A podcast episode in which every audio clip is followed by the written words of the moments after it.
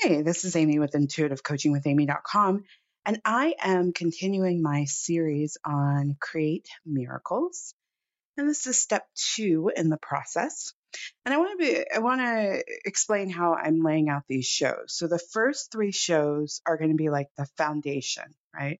So we want your the think of it like a building, right? So that first layer Granted, I know nothing about building, but let's just say the first layer is going to be the foundational stuff. And if that foundation is rock solid, as we move into um, the rearranging and aligning your energy with miracles, you'll be it'll be much easier to hold, right? So these first three shows will be um,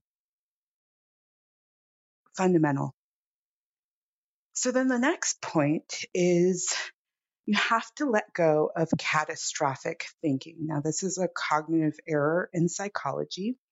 And we live in a world where people have taken on kind of a doomsday mentality, which is the opposite of miracles.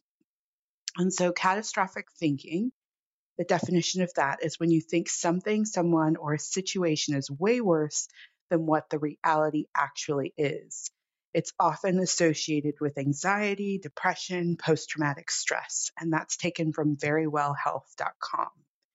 So, because we do live in a world like this where people think this way, um, they'll often project that perspective onto you. So you're you're maybe you're feeling nervous about something, but you're you know obviously we're faith based people, and we're like, no, no, no. I, I know it can be better than this. And maybe you're still a little shaky or a lot shaky about believing that.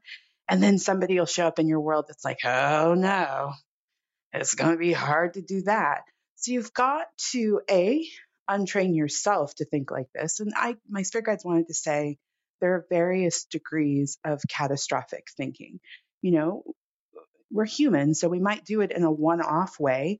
And then obviously, if there are, if there are, there's a consistency of this type of thinking in your life, then you probably need to go and um, get some psychological help with that eh, or do some work around that. And only you'll really know like where you need some support. Um, but uh, cognitive behavioral therapy helps you uh, work through catastrophic thinking.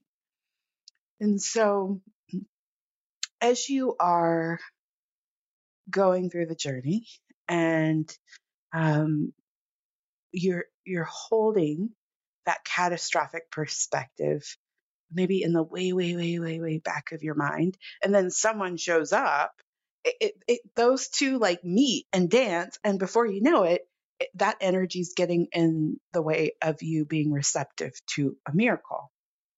So, really, fully and completely, completely letting go of catastrophic thinking around whatever you are open to a miracle around. And so, you have to be bold in your internal world.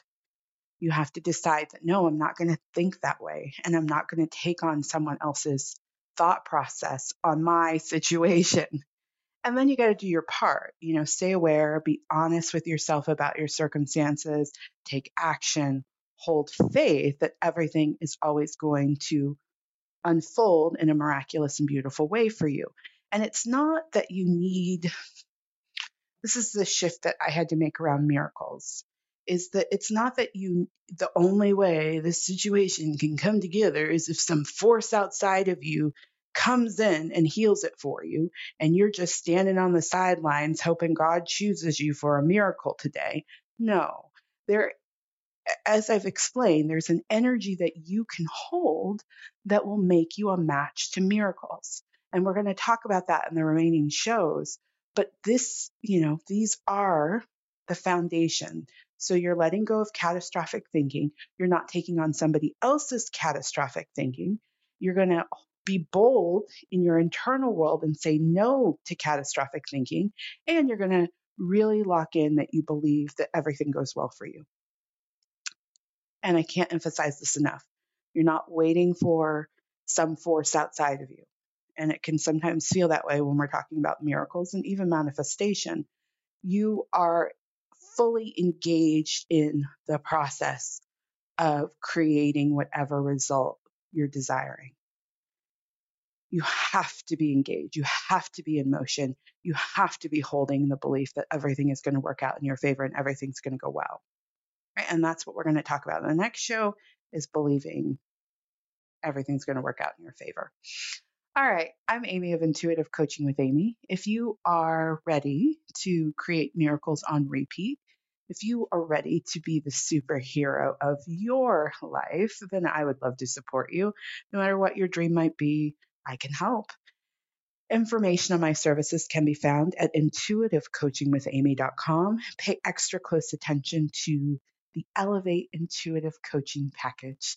Thank you so much for listening to this show. I look forward to connecting with you again. Take care.